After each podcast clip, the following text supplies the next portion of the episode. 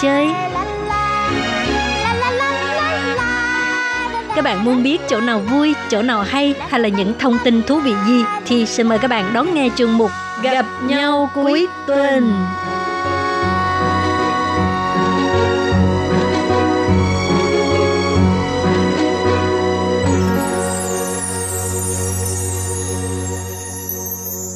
Kính chào quý vị và các bạn, mình là Thúy Anh. Mình là Khiết Nhi. Mình là Lê Phương. Chào mừng các bạn cùng đến với chuyên mục gặp nhau cuối tuần của ngày hôm nay. Hôm nay mình đi đâu chơi? Hôm nay à, mình đi một cái nơi mà rất là quen thuộc với tất cả mọi người luôn nhưng mà Thúy Anh nghĩ là chắc là có rất là nhiều bạn không có biết được là cái nơi này thật ra là một di tích lịch sử. Nơi nào vậy? Ừ, đó chính là Đàm Thủy.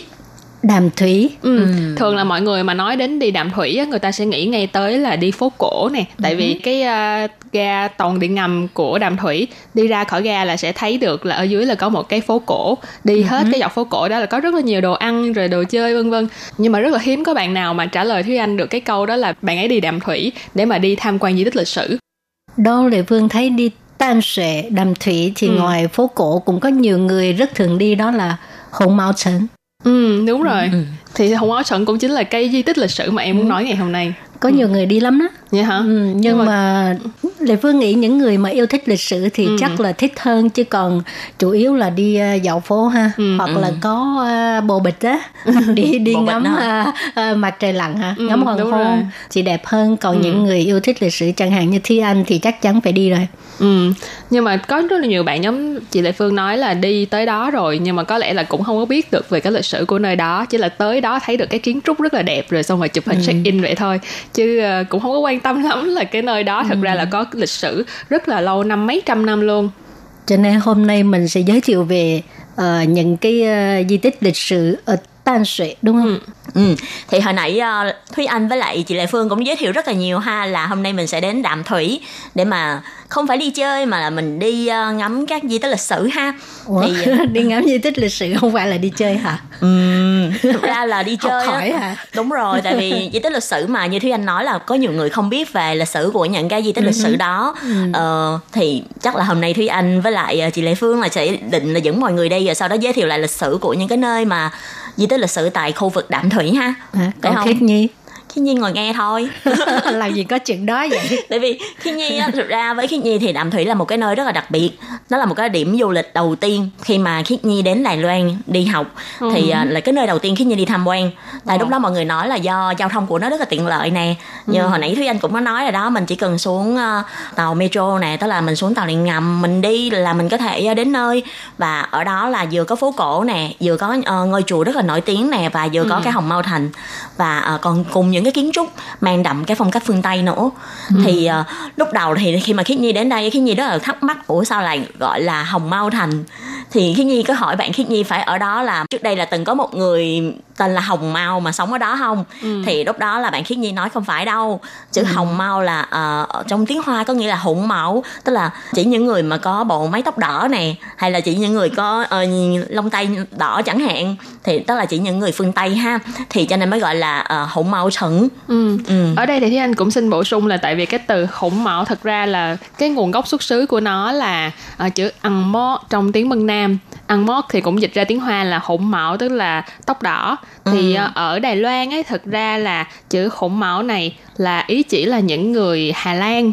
Tại vì trước đây là ờ, Hồng Mao Thành có thể nói là được xây dựng nên bởi người Tây Ban Nha, sau đó lại được trùng tu bởi người Hà Lan.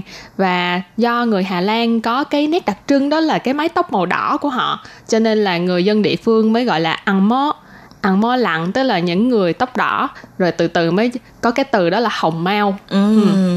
nhưng mà thật ra cái từ hồng mao này ở một số quốc gia khác thì không phải là chỉ ờ, dùng cho người Hà Lan thôi mà sẽ dùng chung cho người nước ngoài. Và ở một số nước thì cái chữ hồng mao không phải là chỉ người Hà Lan mà là chỉ ờ, người Anh. Chẳng hạn như là ở Việt Nam mình thật ra cũng từng xuất hiện cái chữ hồng mao này trong Đại Nam Thực Lục có một đoạn ghi chép lại là người Hồng Mao từng đến Việt Nam xin được uh, thông thương tại Việt Nam nhưng mà khi đó thì vua Nguyễn đã không có đồng ý.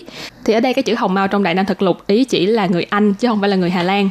Ừ. nhưng mà quay trở lại cái vấn đề là ở ờ, Đài Loan thì Hồng Mao ý chỉ là người Hà Lan Ừ, nói chung là liên quan đến lịch sử của nước nào ha ừ. tại vì uh, do người phương tây thì họ có một cái đặc trưng khác với lại uh, người châu á đó là không có mái tóc đen nè ừ. mà họ sẽ có tóc là có thể là màu đỏ hay là màu bạch kim này nọ thì lúc đó đã được gọi chung là người hồng mau nhưng mà uh, có thể là người phương tây khi mà đến đài loan lại là những người hà lan còn người phương tây đến việt nam lại là những người của nước khác cho nên ừ. là ở mỗi cái quốc gia thì cái từ hồng mau này sẽ tượng trưng cho người ở những cái quốc gia khác nhau ha thì cái ờ, Hồng Mao Thành này á, Hồng Mao Trịnh là một cái ờ, kiến trúc do người Tây Ban Nha xây dựng. Thì vào năm 1926, uh, một sĩ quan người Tây Ban Nha là đã dẫn binh lính từ Manila, tức là Philippines đó vượt biển đến miền Bắc Đài Loan và đổ bộ tại đảo Kelung cái tên gọi hồi xưa của chí lộn cơ long. Ừ. à, thì à, xây dựng nên cái pháo đài San Salvador. Và năm 1928 thì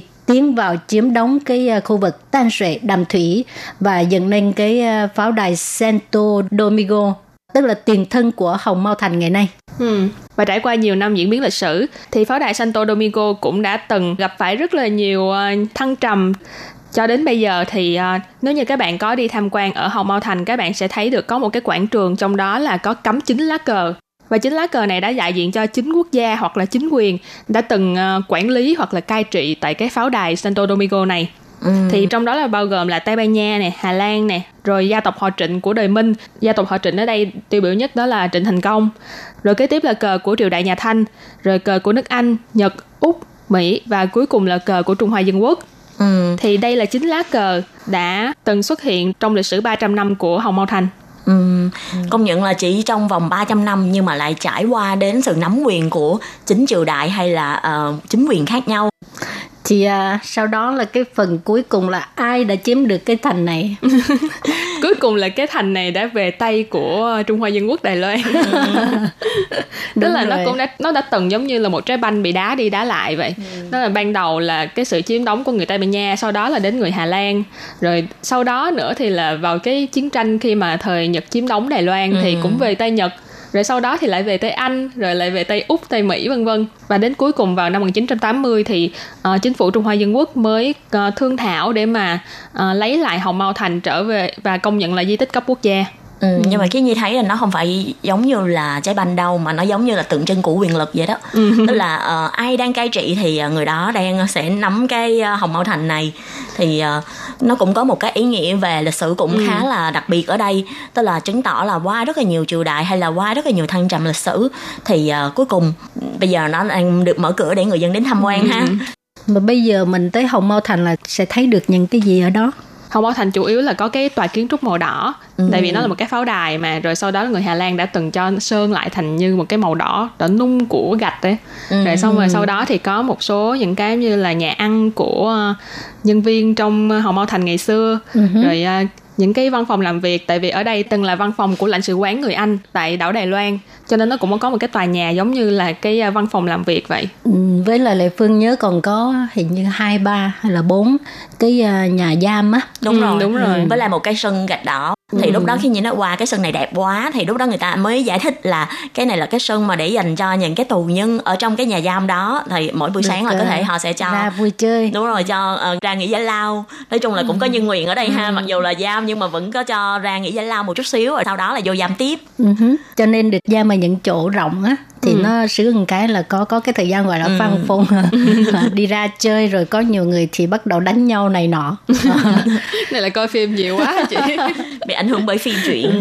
thì các bạn nhớ ha nói chung là khi các bạn tới hồng mạo thành hồng mao thành thì các bạn sẽ thấy được những cái tức là cái cảnh mà của lãnh sự quán người anh hồi ừ. xưa ừ. với là cái nhà nhà giam ừ. của tù nhân hồi xưa và ngoài ra còn có cái gì mà khiết nhi hay là thúy anh thích không Thực ra bản thân khiết nhi thì rất là thích cái tòa kiến trúc đó ừ. tại vì khiết nhi lúc mà nhìn xa xa nó như là một cái tòa mà lâu đài của bên ừ. phương tây luôn á ừ. và ở khiết nhi nhớ nhất là tại vì lần đó khi nhi đi là vào buổi chiều cho nên là khi mà đi lên cái cầu thang từ dưới sân đi lên uh-huh. thì lúc đó ngó ra ngoài là ngó được nguyên cái uh, cửa biển đạm thủy và uh-huh. thấy luôn cả hoàng hôn luôn khi nhi mới nói wow đứng ngắm cảnh ở đây cũng rất là đẹp nhưng mà nghĩ lại nếu như mà trước đây á, có thể là người ta sẽ đứng ở đó để mà ngắm coi có tàu thuyền của nước khác uh-huh. đến xâm phạm uh-huh. hay không thì uh, bây giờ thì mình chỉ là đến tham quan thôi nhưng mà trước đây thì chắc là nó sẽ mang một cái ý nghĩa về uh-huh. quân sự rất là uh, đặc biệt ở đó uh-huh. nó là một cái vị trí chiến lược rất là quan trọng thời ừ. xưa thành ra mới xây một cái pháo đài ngay chỗ đó và cũng giống như hồi nãy khi như nói đó là lý do tại sao mà có rất là nhiều triều đại khi mà muốn chiếm đóng ở Đài Loan thì họ sẽ đến đánh vào à, pháo đài Santo Domingo cũng tức là Hồng Mao Thành ngày nay thì bản thân Thúy Anh thì giống như Khiết Nhi vậy cũng rất là thích cái kiến trúc của cái Hồng Mao Thành tại vì thích những cái kiến trúc lịch sử và cảm thấy là hồi xưa tại sao họ người ta có thể xây dựng được cái uh, kiến trúc nó kiên cố vững chắc như vậy ừ. và ừ. nó còn có thể giữ được lâu đến như vậy Ừ. vậy có đi coi từng cái ngói cái gì không?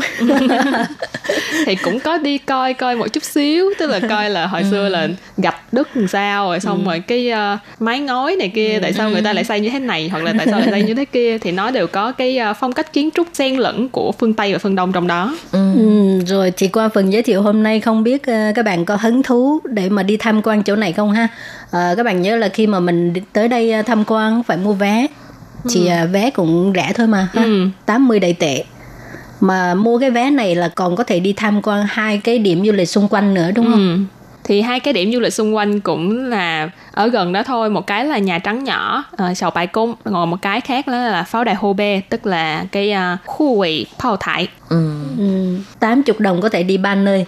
Rồi ừ. thì uh, cách đi cũng rất là đơn giản. Uh, trước tiên mình nói về cái hồ mountain là đi như thế nào thì mình cứ ngồi xe điện metro tuyến màu đỏ rồi đến trạm Tan Suệ Đàm Thủy. Rồi sau đó mình chuyển sang xe buýt số 857 hoặc là A26 hoặc là 836 ha. Rồi mình mới xuống xe. Ở trạm Hồng Mao Trấn. khi nhìn thấy á, các bạn uh, du học sinh á, có thể đến đây chơi á tại vì khu vực này á là có hai cái trường mà có khá nhiều sinh viên Việt Nam đang học. Một là trường ờ, uh, Tân Chăng tức là uh, trường Đạm Giang ha. Còn một trường nữa là trường Trinh Địa cũng có rất là nhiều du học sinh với lại uh, các bạn có biết không hồi nãy uh, chị Lệ Phương giới thiệu là vé vào cửa là 80 tệ nha nhưng mà nếu ừ. như sinh viên mang theo thẻ sinh viên đến đây thì chỉ cần mua vé là với 40 tệ thôi tức là được giảm 50% lận uh-huh. ừ. rồi uh, những người dân mà ở Sinh 北 Sư ở thành phố Tân Đài Bắc là khỏi tốn tiền luôn wow sướng vậy sướng ha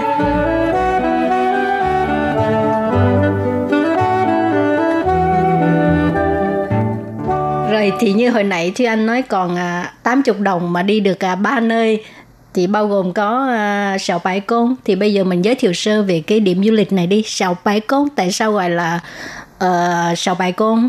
Ừ, vì nó bãi sơn mà tại vì ừ. nó màu trắng đúng không? Ừ, đúng rồi. Ừ thì cũng giống như chị Khiết Nhi đã đoán ha, sầu bại cúng lý do tại sao gọi là sầu bại cúng là tại vì cái kiến trúc đó bên ngoài tường của nó được sơn màu trắng, cho nên người dân địa phương mới gọi là nhà trắng nhỏ, tức là sầu bại cúng thì đây thực ra là một cái ờ, nhà ở dành cho những nhân viên hải quan làm việc ở ờ, cái hải quan đạm thủy vào thời nhà thanh.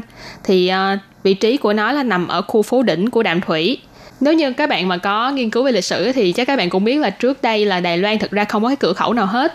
Thì vào cái năm 1862 lúc đó là còn là triều đại nhà Thanh ở Trung Quốc ha, thì Đàm Thủy đã được thiết lập một cái cửa khẩu tên là cửa khẩu Kobe, khu quầy hải quan. Thì uh, nó đã chính thức mở cửa và bắt đầu thu thuế cửa khẩu. Thì cái cửa khẩu Kobe này cũng là cơ quan quản lý thuế quan đầu tiên của Đài Loan sau này khi mà những cái cửa khẩu khác như là cửa khẩu An Bình ở miền Nam này rồi cửa khẩu Kê Lung ở miền Bắc Đài Loan, hay là cửa khẩu Ta Cao ở Cao Hùng ngày nay được thiết lập và mở cửa, thì cửa khẩu Hô Bê vẫn được xem như là một cái à, giống như là tổng cục của những cái à, cục thuế quan trên toàn Đài Loan và nhiệm vụ của họ chính là quản lý việc thuế quan của khắp cả Đài Loan luôn. Ừ thì vào năm 1863 là triều đình nhà Thanh là đồng ý cho người phương Tây giữ chức uh, phó ti thuế vụ và nắm quyền kiểm soát cả về hành chính lẫn thuế vụ ở cửa khẩu thì uh, cửa khẩu Hô là dưới sự điều hành của người nước ngoài và dần dần trở thành một cái uh, cảng quốc tế và cũng mang lại rất là nhiều lợi ích cho triều đình nhà Thanh. Ừ. Thì à, tất nhiên là khi công việc ở cảng khẩu càng lúc càng nhiều và càng ngày càng phức tạp thì à, lượng nhân viên hải quan và người nước ngoài ở tại khu vực này cũng ngày càng tăng lên. Vì thế để giải quyết cái vấn đề mà chỗ ở cho những cái người mà nhân viên hải quan này thì à, họ đã cho thu mua đất ở khu phố Đỉnh để xây dựng nhà ở cho nhân viên. Đến năm 1875 thì họ lại tiếp tục cho xây thêm hai ký túc xá dành cho thư ký và các viên chức cấp thấp và người dân địa phương gọi đây là ba căn nhà phố đỉnh, tức là phủ Tiền San Khoai Chua. Thì à, thế nhưng vào năm 1884, khi mà chiến tranh giữa nhà Thanh với lại nước Pháp đã xảy ra, thì lúc đó cũng đã phá hủy cái ký túc xá của nhân viên cấp thấp. Cho nên bây giờ thì thật ra cái kiến trúc mà chúng ta nhìn thấy á, nó cũng sẽ không còn hoàn chỉnh như hồi xưa là có ba cái ký túc xá. Ừ. Sao mà đánh à, pháo đánh bom sao hay quá ha phá một cái là phá chúng của viên chức cấp thấp chứ không phá chúng của viên chức cấp cao lúc đó là được bảo vệ kỹ hơn cho nên là không ừ. phá tới thì vào cái thời kỳ mà quân Nhật chiếm đóng Đài Loan á, thì thật ra tại nơi đây cũng có một số những cái uh, diễn biến lịch sử đã diễn ra vào thời kỳ đó là cảng Đàm Thủy cũng đã bắt vào bước vào cái thời kỳ suy thoái. Cái việc thu thuế hải quan ở đây thì nó cũng dần dần cũng ít đi so với trước đây. Cho nên người Nhật đã cho xây dựng lại cái khu nhà mà bị phá hủy ừ. và sau đó đổi thành là cái nơi để mà tiếp đón và là nhà ở cho khách rồi đến sau khi mà Đài Loan đã giành lại chính quyền thì uh, nơi đây được giao lại cho Hải quan Đài Bắc là trực thuộc Bộ Tài chính, tức là bây giờ là Cục Thuế Cơ Long để cho họ quản lý. Và trải qua nhiều năm lịch sử thì tới năm 1996, cái uh, sào bài cung, cái nhà trắng nhỏ này cũng đã từng bị uh, đứng trước cái nguy cơ đó là sẽ phải tháo dỡ. Nhưng mà tại vì nó là một cái kiến trúc có tính lịch sử và tiêu biểu cho địa phương cho nên là ừ. người dân địa phương và một số những uh, chuyên gia lịch sử khác họ cũng đã lên tiếng với chính phủ là uh, hy vọng có thể giữ lại. Cho nên ừ. sau đó thì chính phủ Đài Loan cũng đã quyết định là giữ lại cái uh, sào bài cung này để mà công nhận là một cái di tích cấp thành phố.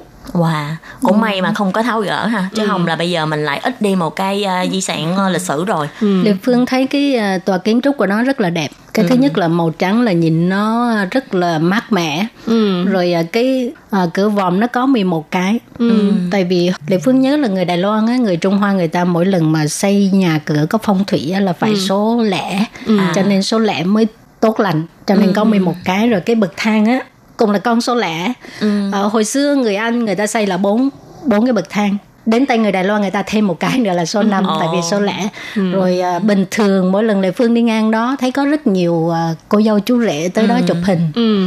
một mai cái phong mốt, cách rất là phương Tây ừ. chỗ đó mai chụp lên hay, đẹp. hay hay em có muốn đó tới chụp không hay là mai mốt đài mình rủ nhau ra đó chụp hình uh, gọi là hình kỷ niệm hay là hình uh, chương trình đi bị xa với là ở trong đó hình như có có một phòng lệ phương nhớ là nó à, người ta treo những cái ảnh lịch sử hồi xưa ừ. với là những cái phong cảnh của tan rệ hồi xưa rất là đẹp cho nên oh. các bạn nếu mà yêu thích cái phong cảnh à, của tan rệ với là yêu thích lịch sử thì có thể tới nơi này Ừ. ừ. 80 đồng là có thể đi uh, Home Mountain hay ở Sào Bài Côn. Ngoài ừ. ra còn một cái pháo đài gì nữa? Pháo đài Hồ Bê, khu quỷ Pháo Thải. Rồi ở đó có cái gì? Ở đó thì uh, như tên gọi đó là một cái pháo đài. Thì tại vì cái này cũng là cái uh, vị trí chiến lược rất là quan trọng của thời xưa cho nên hồi xưa người ta ở đây người ta đã xây dựng ra một cái pháo đài gọi là pháo đài Bê khu quỷ pháo thải. Ừ. ừ. thì năm 1884 thì uh, lúc đó là chiến tranh giữa Pháp và triều đình nhà Thanh nổ ra.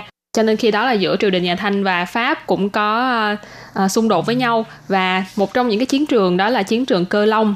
Thì uh, chiến trường Cơ Long là thuộc Đài Loan rồi à, từ Cơ Long cũng đã lan rộng cho đến Đạm Thủy nhưng mà sau đó thì à, giữa Pháp và triều đình nhà Thanh thì đã ký kết một cái hòa ước tên là hòa ước Thiên Tân. Ừ, thì à, sau cái hòa ước Thiên Tân này, quân Pháp đã đồng ý là rút khỏi Đài Loan và cũng qua cái sự kiện này thì nhà Thanh mới nhận thấy được cái tầm quan trọng trong việc mà phòng thủ đường biển. Thì lúc đó là bên nhà Thanh mới bắt đầu là xúc tiến cho cái việc mà thành lập tỉnh Đài Loan và đồng thời cũng phái ông Lưu Minh Truyền làm tuần phủ đầu tiên của Đài Loan và cho xây dựng thêm pháo đài ở các cửa biển để nâng cao hiệu quả trong việc phòng vệ. Ừ. Mà khi các bạn tới đây thì um, Lê Phương thấy cũng là thích hợp dẫn cho trẻ nhỏ tới ha, tại ừ. vì cái khu vườn nó rất là rộng. Ừ. Rồi uh, con nít cũng thích tò mò chạy vô mấy cái gọi là cái hang ha ừ. à, vô đó có bao giờ bị lạc không? Tại lệ phương thấy nó rộng lắm á. Ừ. với là có nó nó có nhiều hang mà chứ không phải chỉ có một cái thôi thì phải. Cái đó gọi là đường hầm sao gọi là đường hầm? Tại sao nói hang vậy đó ờ đường hầm. Không nhiều khi tại vì người lớn nhìn vô cảm thấy là nó không có rộng lớn như cái tưởng tượng của mình cho nên người lớn sẽ cảm thấy cái đó là hang. Ừ. nhưng mà đối với con nít thì chắc cái đó nó cũng là giống như một cái mê cung rồi. Ừ. rất là thích hợp để chơi thực ra khi gì thấy ở đó phong cách uh, kiến trúc của nó cũng rất là hay là tại vì một á, là uh, như lúc đầu mình nhớ thiệu về cái mao trận nha thì uh, có một cái tòa kiến trúc nhìn như là đâu đài nha sau ừ. bãi cung thì cũng rất là đẹp và ngoài ra thì tất cả những cái kiến trúc này giữa những cái kiến trúc này đều có những cái khoảng sân rất là rộng và khi như nhớ là con đường đi từ mao trận cho đến sào bãi cung mà hay là đi đến cái chỗ mà pháo đài hô bê này á thì đều đi qua những cái con đường mà nhỏ nhỏ mà ở đó thì không có nhiều xe cộ ừ. cho nên là thực ra thì uh, dù là đi tham quan kiến trúc hay là chỉ đơn thuần đi chụp hình thôi khi như thấy cũng rất là thích hợp. Tại vì uh, nó như là một cái buổi chiều nhẹ nhàng nè vừa có cây cối này vừa có cảnh đẹp nè và ừ. vừa có thể tìm hiểu lịch sử nữa. Ngoài ra cũng có một cái địa điểm mà hồi nãy ờ, Kiết Nhi có nhắc tới đó là cái chân lý đại 学 ừ. thì mình cũng giới thiệu chỗ đó đi. Tại hồi xưa là Châu Trì Luận có uh, quay đóng phim, phim ở đó, đó ha. ừ. Ừ. thì anh có coi phim đó chưa?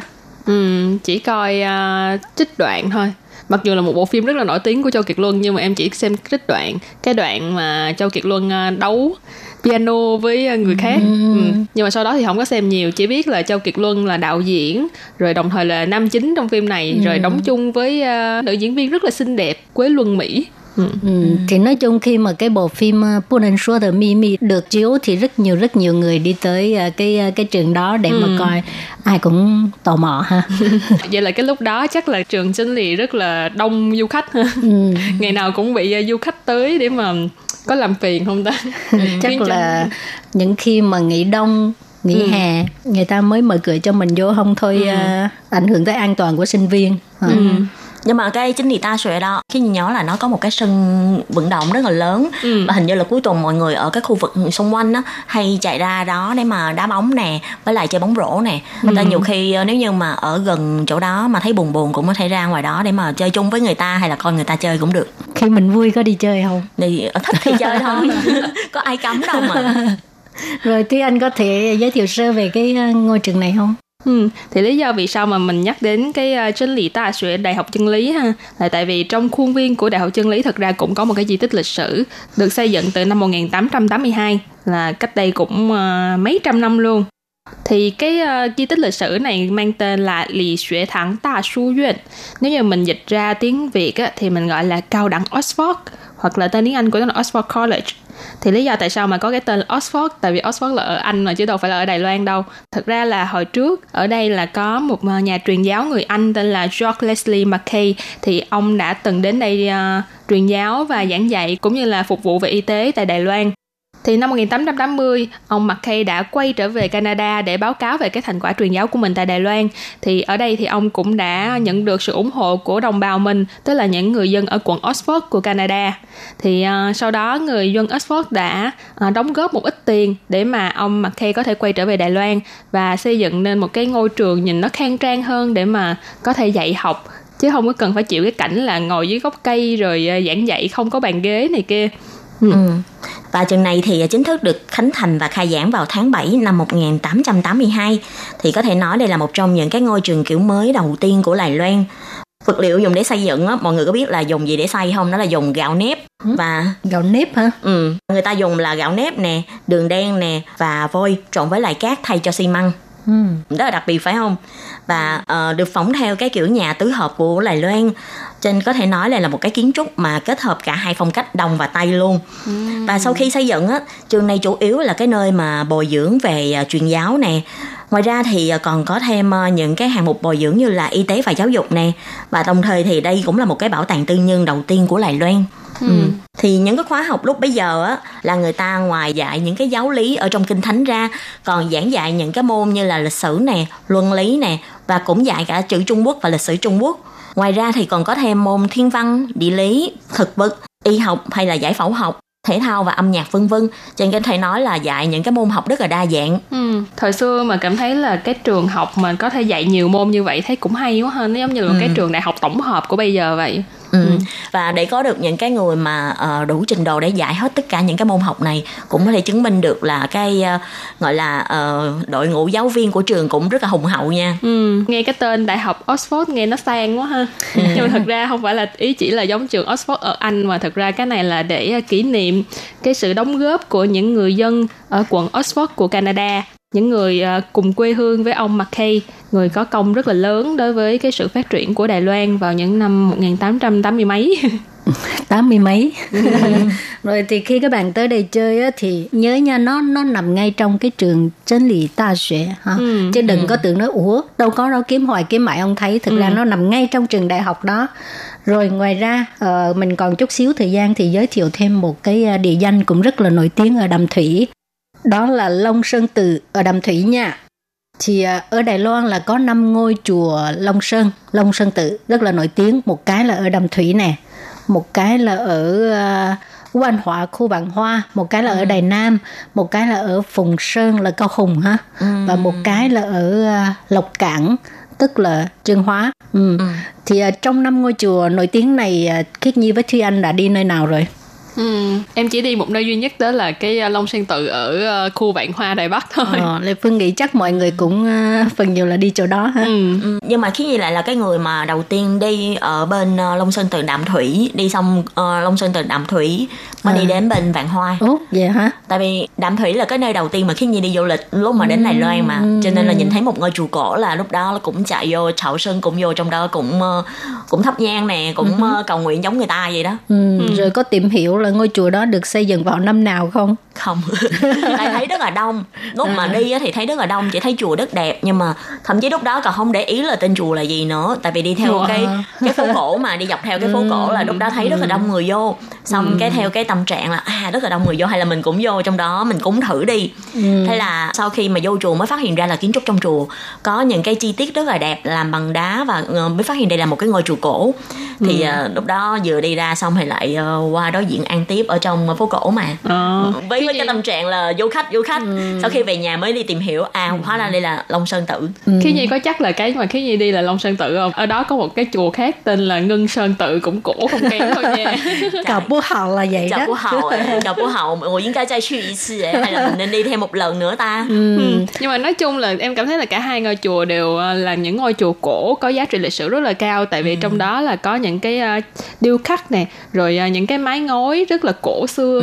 Nhìn là có thể thấy được cái ờ, công phu, cái sự điệu nghệ tinh xảo của những cái người thợ ngày xưa. Cứ tưởng tượng là làm sao mà họ có thể làm được những cái tác phẩm như vậy. Trong khi hồi xưa đâu có những cái công cụ hiện đại giống bây giờ đâu. Những cái chạm trổ rất là tinh vi. Ừ. ừ. nói chung là thật ra thì ờ, nhiều khi mình cũng không biết là chùa gì mình thấy đông người mình vô thôi nhưng mà vô tình lụm được bí kíp ha vô trong đó mới phát hiện ra là chùa đẹp Ừ, thì ờ, như Thúy Anh nói á, mình vào nếu như mình nhìn kỹ thật ra những kiến trúc của chùa thì ờ, nó làm rất là tinh xảo. Ừ. Ừ, cũng giống như Thúy Anh đó cũng cứ thắc mắc là làm sao mà họ có thể làm được đẹp đến như thế. Cho nên nhiều khi đi chùa ngoài cái việc mà ờ, mình có thể vào chùa cúng nè mà cái việc mà đi thưởng thức kiến trúc của chùa cũng là một cái thú vui khá là tào nhã ha. Ừ.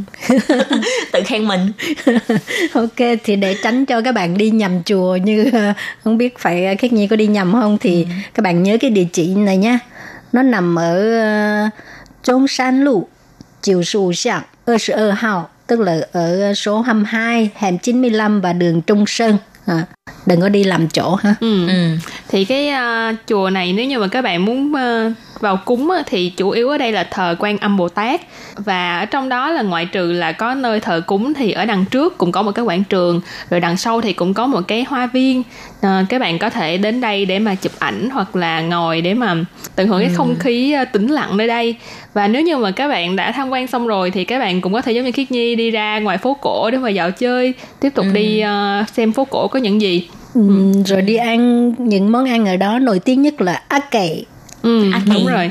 Á kỳ một cái món ăn của người dân tộc nguyên trú tại Đài Loan rất là nổi tiếng. Giống như ai đi Cũng tới phải Đàm. Thủy nhất định cũng phải ăn á kỳ. Ừ, mà Lệ Phương thấy cũng hay họ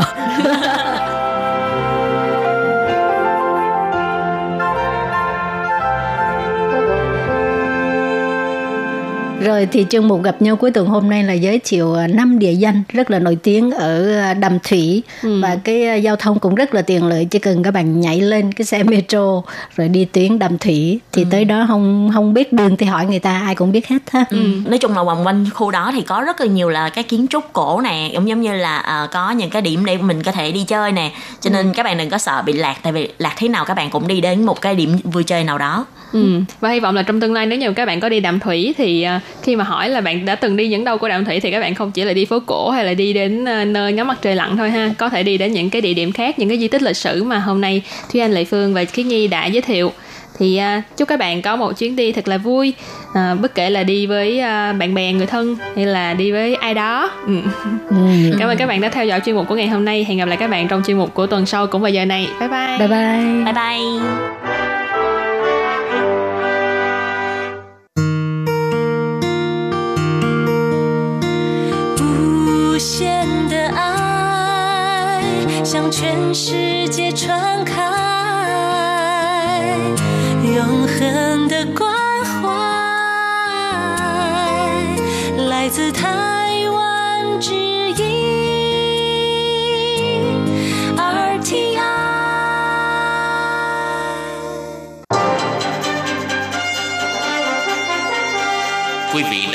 chương trình Việt ngữ Đài RTI truyền thanh từ Đài Loan.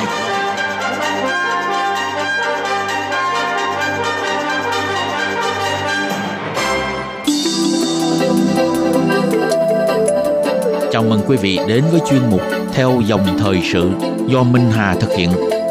Chuyên mục này sẽ giới thiệu những đề tài thú vị, cùng những dòng thời sự và sự kiện nổi bật đang diễn ra tại Đài Loan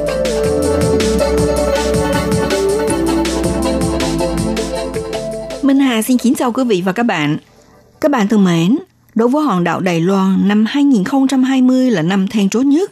Không những phải đương đầu với cuộc chiến chống đại dịch COVID-19, làm thay đổi đời sống cộng đồng, quốc gia trên các phương diện, kinh tế, xã hội, chính trị và quan hệ quốc tế.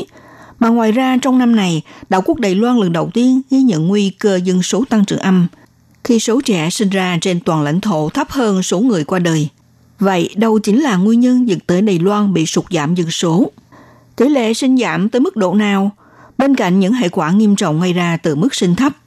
Trong chuyên mục theo dòng thời sự hôm nay, Minh Hà mời các bạn cùng tìm hiểu thực trạng dân số Đài Loan hiện nay, cũng như giải pháp nào để cải thiện vấn đề dân số suy giảm. Sau đây mời các bạn cùng quan tâm về hiện tượng thiếu trẻ sơ sinh ở Đài Loan này nhé.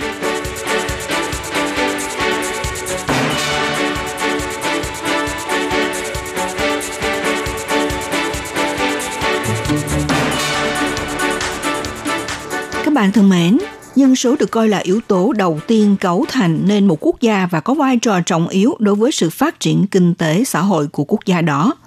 Vào thế kỷ 20, các nhà khoa học đã từng quan ngại và cảnh báo về các nguy cơ có thể xảy ra với tình trạng bùng nổ dân số mà thế giới phải đối mặt.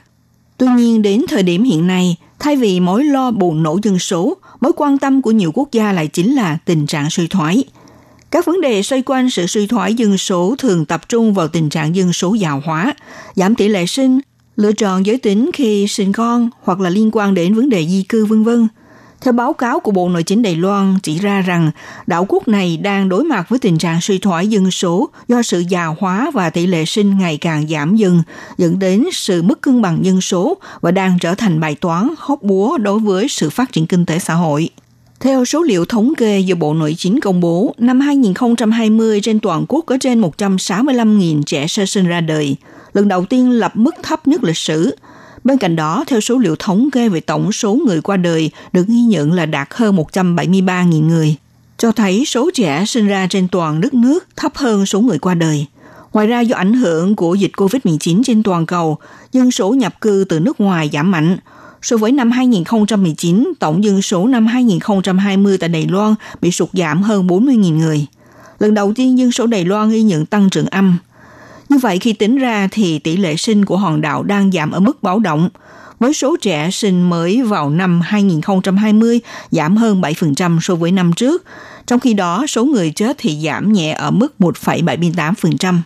Bộ Nội chính cũng cho biết sự biến động dân số này là do các nguyên nhân tự nhiên và xã hội đều nằm trong cột trừ. Cho biết sự giảm dân số có thể là do tỷ lệ sinh sản thấp của Đài Loan, với bình quân mỗi một phụ nữ Đài Loan chỉ sinh một con, cộng thêm sự tương tác giữa con người với người bị hạn chế hơn trong đại dịch COVID-19. Ngoài ra, trong một báo cáo được công bố vào tháng 8 năm 2020, Ủy ban Phát triển Quốc gia cũng dự đoán rằng Đài Loan sẽ trở thành một xã hội siêu già vào năm 2025. Theo nhà nghiên cứu ước tính rằng những người trên 50 tuổi sẽ chiếm một nửa dân số Đài Loan vào năm 2034. Đầu tháng 2 vừa qua, Cục Dân chính thành phố Đài Bắc công bố một số liệu thống kê mới nhất về dân số ở địa bàn, cho thấy tháng 1 năm nay, dân số Đài Bắc giảm xuống dưới mốc 2,6 triệu người, giảm 107.000 người so với 5 năm trước. Ở hai khu vực Tính Nghĩa và Vạn Hoa có mức giảm cao nhất. Theo số liệu của Bộ Nội chính, trong một năm qua ở thành phố Đài Bắc đã có 42.623 cư dân chuyển nhà đến ở nơi khác, giảm 1,6% so với năm 2019, là mức thấp kỷ lục kể từ năm 1993 tới nay. Trong cùng thời điểm của hơn 12 tháng qua, các thành phố lân cận của thành phố Đài Bắc lại gia tăng dân số đáng kể. Trong đó ở hai thành phố Đào Viên và Tân Bắc, mỗi thành phố lần lượt tăng thêm 19.770 và 12.000 cư dân. Tuy nhiên các thành phố ở phía nam Đài Loan như Đài Nam và Cao Hùng thì có sự giảm nhẹ về dân số. Theo chuyên gia học giả phân tích, sự sụt giảm dân số ở thành phố Đài Bắc là do giá bất động sản trên địa bàn này tăng vọt. Đây là một trong những yếu tố để buộc người dân di chuyển đến các thành phố khác để giảm chi phí sinh hoạt. Những năm gần đây, giá nhà đất ở đô thị Đài Bắc đắt đỏ, trong khi đa số cư dân trong thành phố đều là người dân ở miền Nam đến Đài Bắc để thuê nhà ở lại làm việc. Trước tình trạng giá thuê nhà leo thang nên họ đành phải di chuyển chỗ ở từ Đài Bắc ra ngoài khu vực để định cư – khi sự vận hành của tuyến tàu cao tốc và tàu điện ngầm sân bay Đào Viên được khai thông, giúp thời gian đi lại của nhiều người được rút ngắn là nguyên nhân tác động đến dân số ở Đài Bắc bị sụt giảm mạnh. Ngoài ra, Cục Dân chính thành phố Đài Bắc cũng đưa ra phân tích giống nhau, cho rằng yếu tố chính khiến dân số Đài Bắc bị giảm là do hệ thống giao thông ở địa phương đã phát triển chín mùi, khiến sự di chuyển trong ngày giữa Đài Bắc, Tân Bắc Cơ Long và Đào Viên là những khu vực sinh hoạt lân cận có hệ thống giao thông công cộng rất thuận tiện nhanh chóng. Theo số liệu gần hai năm nay, yếu tố chung khiến cư dân chuyển nhà đến ở các khu ven đô do cơ sở đường ray phát triển hoàn hảo và tiện lợi. Cũng theo doanh nghiệp bất động sản cho biết, giá nhà ở thành phố Đài Bắc đắt đỏ, đất đai khan hiếm, tái quy hoạch đô thị gặp khó khăn, khiến người dân không đủ khả năng mua nhà mới với giá cắt cổ. Trong khi ở các huyện thị lân cận có giao thông thuận tiện, phúc lợi xã hội được nâng cao, ví dụ ở thành phố Đầu Viên sẽ được hưởng trợ cấp nuôi dưỡng trẻ nhiều hơn, vì vậy thu hút nhiều cặp vợ chồng trẻ tới mua nhà. Đặc biệt là với ưu điểm tái quy hoạch và thành phố sân bay, Đầu Viên sẽ là điểm cư trú lý tưởng trong tương lai. Theo doanh nghiệp phân tích, giá nhà ở quê Sơn Đầu Viên hiện ở mức thấp, rất thích hợp với người lần đầu tiên mua nhà. Thành phố Đài Bắc thì thông qua chính sách nhà ở xã hội, xây dựng nền tảng khởi nghiệp để thu hút giới trẻ tới định cư. Ngoài ra cũng có chuyên gia cho biết thêm, dân số của thành phố Đài Bắc sẽ tiếp tục giảm bởi đô thị này đang chuyển sang một xã hội già hóa với tỷ lệ sinh thấp. Thực tế, các tác nhân gây ra suy thoái dân số không chỉ ảnh hưởng đến vấn đề tăng hay giảm về số lượng, chất lượng dân số, mà còn hệ lụy đến mọi mặt kinh tế, xã hội của quốc gia, như chính sách phát triển, lực lượng lao động, an sinh xã hội, an ninh quốc phòng, đời sống xã hội vân vân. Do đó, bên cạnh việc tháo gỡ các vấn đề phát sinh do suy thoái dân số gây ra, đối với chính phủ, công cuộc cấp bách nhất là phải nỗ lực để đẩy lùi tình trạng suy thoái này.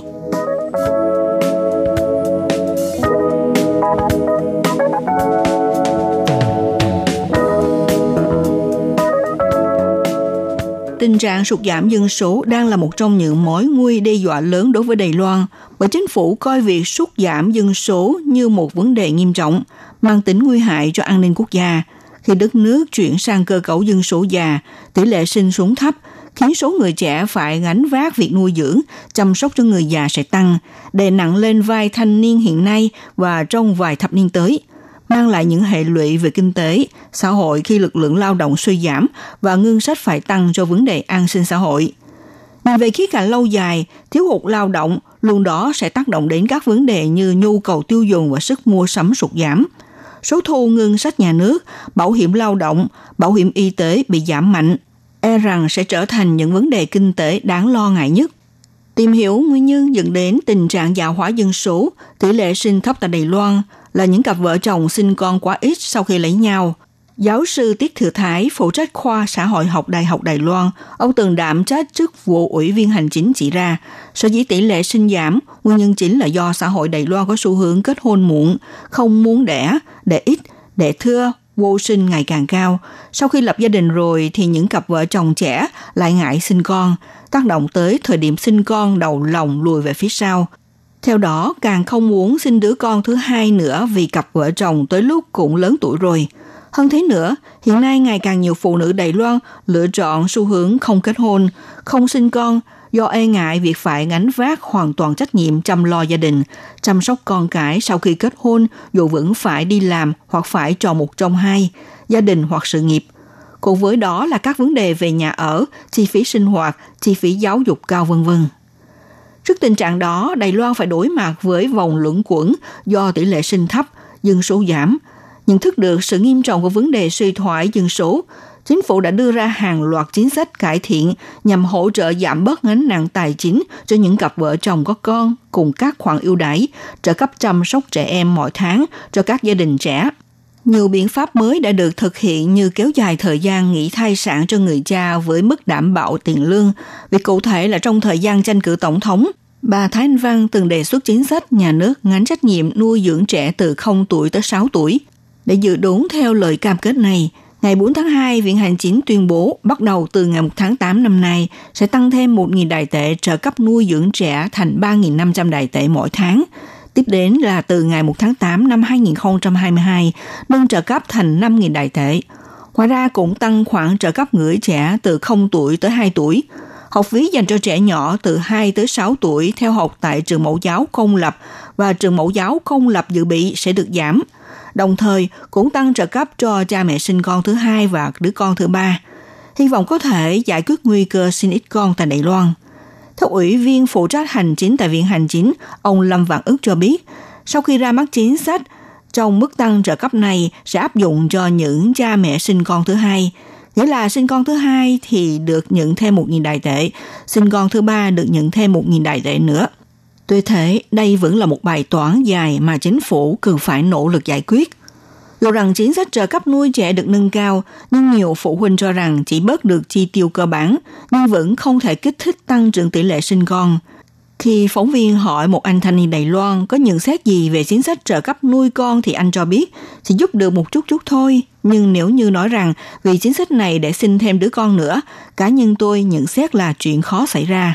Bởi vì suy đi ngẫm lại, học phí đóng cho trường mẫu giáo tư thục một tháng đã phải chi ngừng 9.000 đại tệ mà chưa cộng thêm các khoản chi phí khác, rồi còn thêm phí đăng ký cho một học kỳ là trên 20.000 đại tệ. Trong khi đối với nhiều đoàn thể dân sự thì lo ngại, việc tăng tiền trợ cấp nuôi trẻ thì kéo theo trường mẫu giáo tư thục cho tăng học phí.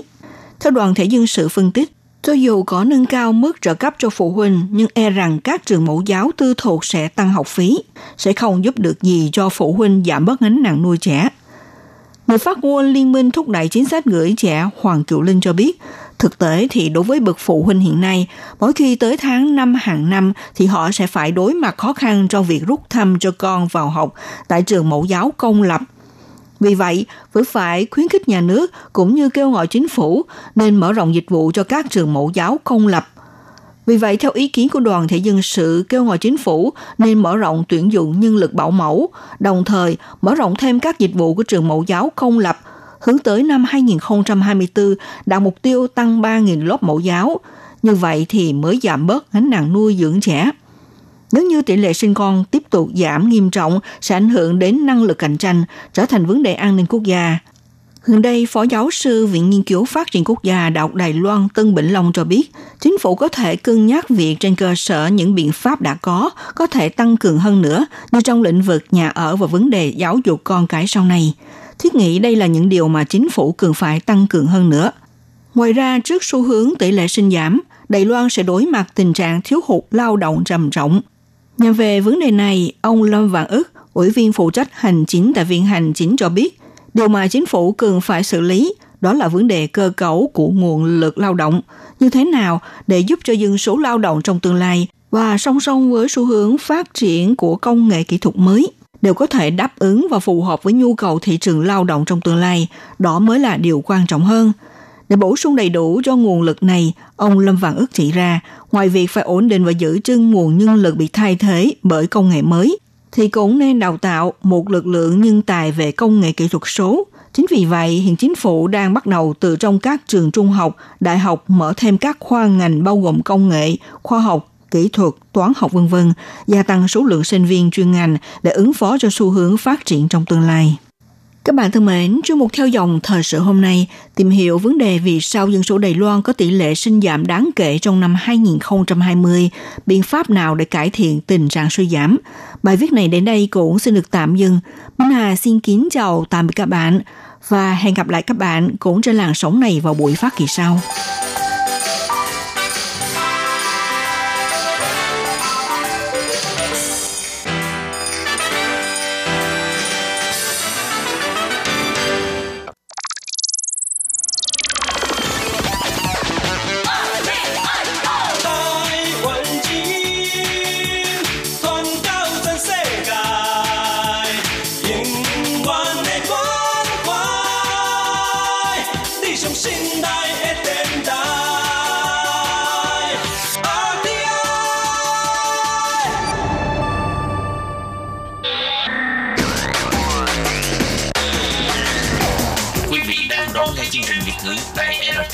Truyền thanh từ Đài Loan.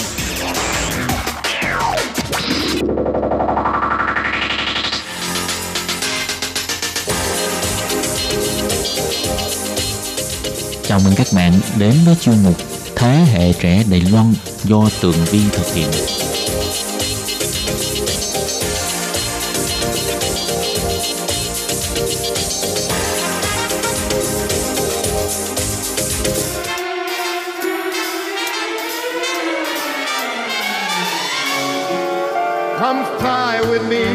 Fly, let's fly away. Hello, chào mừng các bạn trở lại với chuyên mục Thế hệ trẻ Đài Loan cùng với Tường Vi. Thì các bạn mở đầu chuyên mục là ca khúc Come Fly With Me, rất là thích hợp với cái đề tài cuộc sống ảo của giới trẻ hiện nay đã mang đến và cướp đi điều gì trong cuộc sống của họ. Can fly with me chẳng khác nào là hãy đến đây cùng bay với mạng xã hội. Nào và bây giờ thì xin mời các bạn cùng lắng nghe phần 2 của đề tài Cuộc sống ảo của giới trẻ hiện đại nhé. Ở tuần trước, á, Tường Vi đã giới thiệu rất là kỹ thế nào gọi là cuộc sống ảo của các bạn trẻ hiện tại – và Tường Vi tin chắc rằng những thính giả mà đang nghe chuyên mục ngày hôm nay có khi là cũng đã phát hiện được điều này.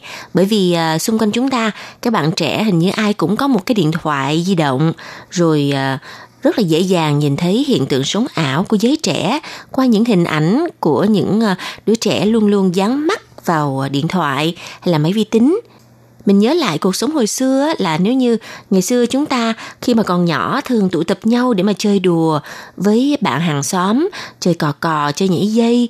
Thì à, ngày nay cho dù là ở gần, rất là gần với nhau thì à, các bé cũng cảm thấy rất là xa lạ và không có tình cảm gắn bó với nhau nữa. Và chủ đề trò chuyện của các à, em nhỏ ở cái tuổi thanh thiếu niên hay tuổi vị thành niên á không còn là à, về những con búp bê về à, siêu nhân về cái đồ chơi đẹp mà thay vào đó là những trò chơi game đang rầm rộ trên mạng xã hội nhưng điều làm cho chúng ta quan ngại hơn nữa là sống ảo và giới trẻ hiện nay á còn trầm trọng hơn, độ tuổi trên 18 càng bị lún sâu hơn vào tình trạng này. Một câu chuyện có thật xảy ra ở Mỹ thì à, một cái cô gái đó là cũng à, khoảng tầm 18 18, 19 tuổi gì đó và với cái ngoại hình là hơi mập mập, không có phải là đẹp uh, sắc nước nghiêng trời. Nhưng mà cô ấy có lượt theo dõi trên Instagram á, vô cùng là khổng lồ, mấy chục triệu người luôn. Mà lúc sau á, thì mới biết được là mấy chục triệu người đó là do cô và mẹ của cô ấy á, bỏ tiền ra để mà mua cái đó là cái fans hâm mộ ảo á và tất cả những cái ờ, tài khoản mà uh, có cái sự tương tác qua lại với những bức ảnh của cái cô gái đó cũng đều là giả hết. Là do hai mẹ con tự thành lập rồi uh, tự làm những cái điều tương tác như vậy để cho mọi người thấy là có nhiều fan hâm mộ. Rồi uh, những cái bức ảnh mà rất là gọi là hầm hố luôn á đi uh, đến những cái sự kiện quốc tế rồi uh, những cái sự kiện mà nổi tiếng thì uh, những bức ảnh đó đều được ghép bằng à, Photoshop thì khi mà chúng ta nhìn vào cái Instagram của cô gái này thì thấy là wow, đây là một người quá chừng là nổi tiếng luôn. Cho nên là các uh, doanh nghiệp mà người ta sản xuất à, đồ mỹ phẩm này nọ thì người ta cũng đã gửi lời mời hợp tác với cô này cô này đã đạt được mục đích là có một số những cái hợp đồng hợp tác à, sử dụng những cái phấn trang điểm hay là đồ make up của các công ty nổi tiếng để mà uh, quay video rồi chụp ảnh rồi đưa lên trên mạng nhưng mà uh, thực ra thì cái người này á lúc sau đã bị cư dân mạng người ta điều tra ra và người ta biết được đây là một cô gái sống ảo 100% ở trên Instagram. Cô ấy à, không phải là một người nổi tiếng mà cô ấy chỉ tự ngụy tạo ra fans hâm mộ cho mình. Khi mà nhắc tới cái cô này ở trên mạng xã hội thì cũng không ai biết đến nhiều nhưng mà khi mà mở ra xem thì wow, quá trời người hâm mộ. Rồi vụ việc này sau khi mà bị phanh phui ra thì mọi người mới tá hỏa là à đây là một người sống ảo gọi là từ đầu đến chân ở trên Instagram. Câu chuyện có thật này thực sự làm cho Tường Vi rất là lo lắng cho tương lai của các bạn trẻ nếu mà bị à, cái thế giới ảo này nó cuốn vào cái vòng xoáy sâu như vậy. Thì một ngày nào đó, những cái hành động mà làm giả những cái trang Instagram nổi tiếng như vậy chắc chắn là sẽ còn nhiều hơn nữa. Thì các nhà tâm lý học cho rằng á, những trang mạng xã hội này đã chạm vào ước muốn được đám đông lắng nghe của con người. Hay nói cách khác á thế giới ảo đã cho họ quyền bày tỏ suy nghĩ và cái quyền phô diễn mọi điều cho thiên hạ nhìn thấy. Khi mà con người bị ám ảnh bởi việc giữ gìn hình ảnh đẹp đẽ của mình bằng mọi giá, thì hàng loạt ứng dụng trên mạng đã giúp cho họ có làn da rám nắng, đúng mốt hay là biến bụng bia thành bụng sáu muối chỉ với vài thao tác đơn giản, phải không? Như lúc nãy, câu chuyện của một cô gái người Mỹ nổi tiếng ở trên Instagram mà tất cả đều là giả tạo đó thì cái xu hướng này á, đã tạo ra một thuật ngữ mới gọi là Insta Life có nghĩa là cố tình trưng lên mạng những điều bóng bẩy, khác xa so với thực tế. Insta lie có thể biểu hiện qua một số hành động như là tạo dáng check-in trên máy bay hay ở sân bay để khoe rằng mình thường xuyên đi uh, di chuyển bằng phương tiện đắt đỏ rồi chụp hàng trăm bức ảnh trước khi chỉ chọn một tấm đăng lên trang cá nhân rồi uh, chú thích như là chụp trong uh, phút ngẫu hứng hay là đăng lên mạng tấm hình chụp uh, dĩa đồ ăn tốt cho sức khỏe để nhiều người tin rằng mình sống lành mạnh. Nhưng mà thực chất là mình chỉ chụp rồi mình ăn mì gói. thì cũng giống như là cái cô gái đó đó ghép ảnh của mình với những người nghệ sĩ nổi tiếng nè với uh, những cái sự kiện uh, đình đám ở uh, trên thế giới đó. Thì cái cô gái này hơi bị quá đáng so với cái trường hợp mà chụp một cái uh, uh, món ăn uh, sức khỏe lành mạnh sau đó thì uh, không có ăn rồi ăn gà chiên rồi uống bia rồi ăn khoai tây chiên vân vân. Đó thì uh, theo uh, trang Oxy Online nhận định rằng mạng xã hội đã biến con người thành những kẻ sống hai mặt. Còn trang The Elite Daily thì cũng từng bàn về trào lưu sống ảo qua bài viết Hai mặt đối lập, mạng xã hội biến chúng ta thành một thế hệ giả dối như thế nào. Vâng, thật sự là hậu quả của việc sống ảo gây những cái tác động vô cùng xấu đối với giới trẻ hiện nay – Đáng lo ngại là đang có sự đánh đồng giữa nổi tiếng và tai tiếng để khiến cho nhiều bạn trẻ ngày càng xa đà trong cuộc sống. Có những người nghĩ là mình nổi tiếng vì mình đã trở thành một người được Facebook tung hô. Và bây giờ thì muốn nổi tiếng rất là dễ. Chúng ta chỉ cần có tiền chi cho các công ty hoặc là gây scandal thì cũng sẽ được nổi tiếng. Và tưởng là nổi tiếng nhưng đó là sự tai tiếng sống ảo và giới trẻ hiện nay á, còn khiến cho con người trở nên vô cảm hơn. Những bạn trẻ thường thể hiện à, tình thương cha mẹ, sự đồng cảm với những mảnh đời bất hạnh của người nghèo, hay những đứa trẻ mồ côi, hay những con vật đáng thương. Chỉ bằng cách là khoe hình ảnh, hoặc là like hình ảnh, hoặc là share mà thôi, chứ không có hành động cụ thể gì hết nhưng mà các bạn biết không, chỉ vì những cái hành động là mình ờ, để hình lên trên mạng và mình ờ, thông cảm với những nỗi bất hạnh, vân vân vân vân, hay là mình ờ, có hiếu với cha mẹ qua ảnh thôi. Chỉ vậy thôi mà các bạn trẻ đã có thể tự vỗ ngực cho rằng mình biết yêu thương người khác. Hoặc là ai like và chia sẻ ảnh này thì sẽ may mắn cả tuần.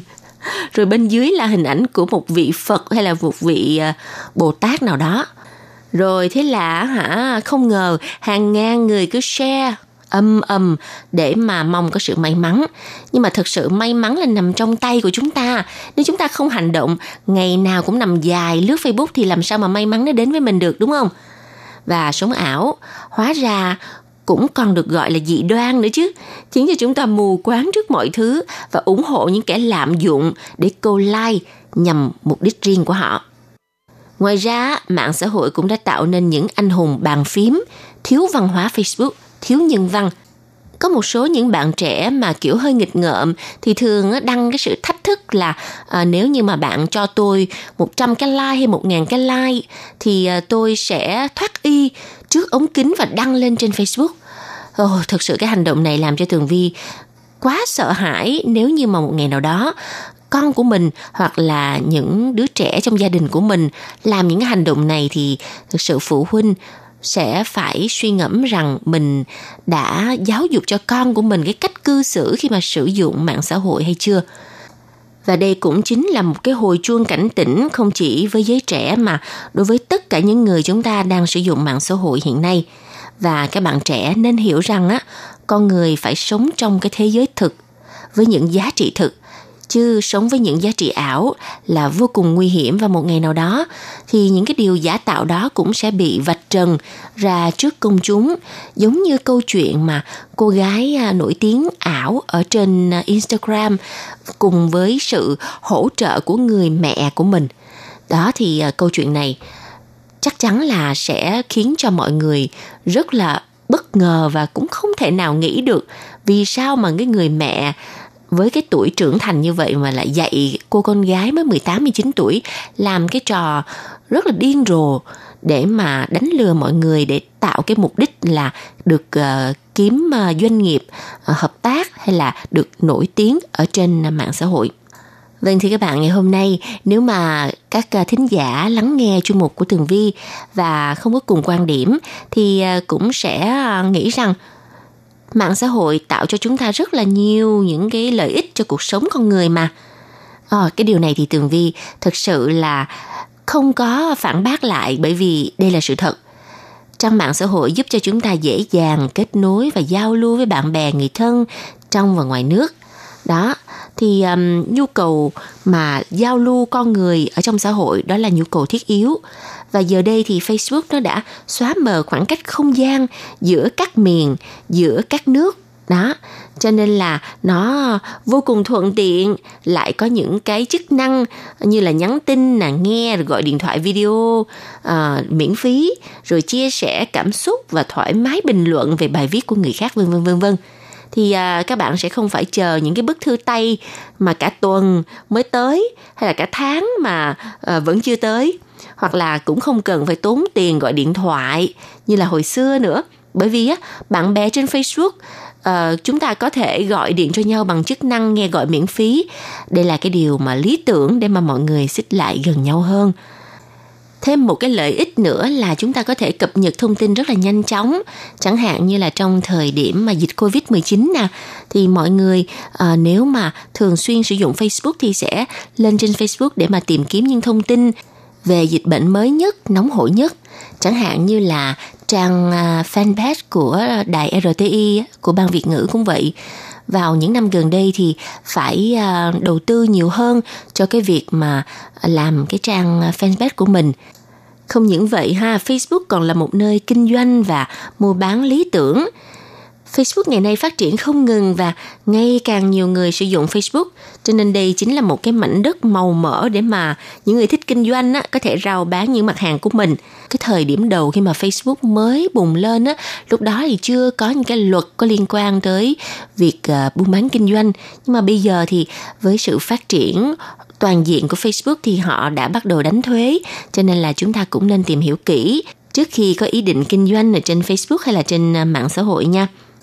Và điều cuối cùng mà Tường Vi cảm thấy rằng mạng xã hội cũng là mang lại cho chúng ta rất là nhiều điều tiện ích vì nó không chỉ là nơi để giải trí buôn bán mà còn là nơi bồi dưỡng tâm hồn đời sống tình cảm của con người nữa khi mà mình mở Facebook ra thì chúng ta có thể thấy những thước phim cảm động đầy giá trị nhân sinh hay là những câu chuyện cảm động về tình người và cả những hình ảnh khơi gợi nên những ờ, cảm xúc tốt đẹp về tình yêu, tình thương. Đó, tất cả đều có tác dụng to lớn trong việc hình thành nhân cách và tu dưỡng đạo đức của con người. Cho nên cái gì á cũng có mặt trái của nó. Facebook có nhiều tác hại nhưng mọi người hình như cũng chỉ đang tập trung vào những mặt xấu mà quên đi mặt tốt của nó. Mình phải công bằng một chút ha. Facebook mang đến cho chúng ta khá nhiều lợi ích. Và chúng ta hãy cố gắng trở thành những người sử dụng facebook thông minh bằng cách đẩy lùi những tác động xấu và phát huy những mặt tích cực của nó nha. Hương và chuyên mục ngày hôm nay cũng xin tạm dừng tại đây. Cảm ơn sự theo dõi của các bạn. Hẹn gặp lại trong chuyên mục tuần sau cũng vào giờ này.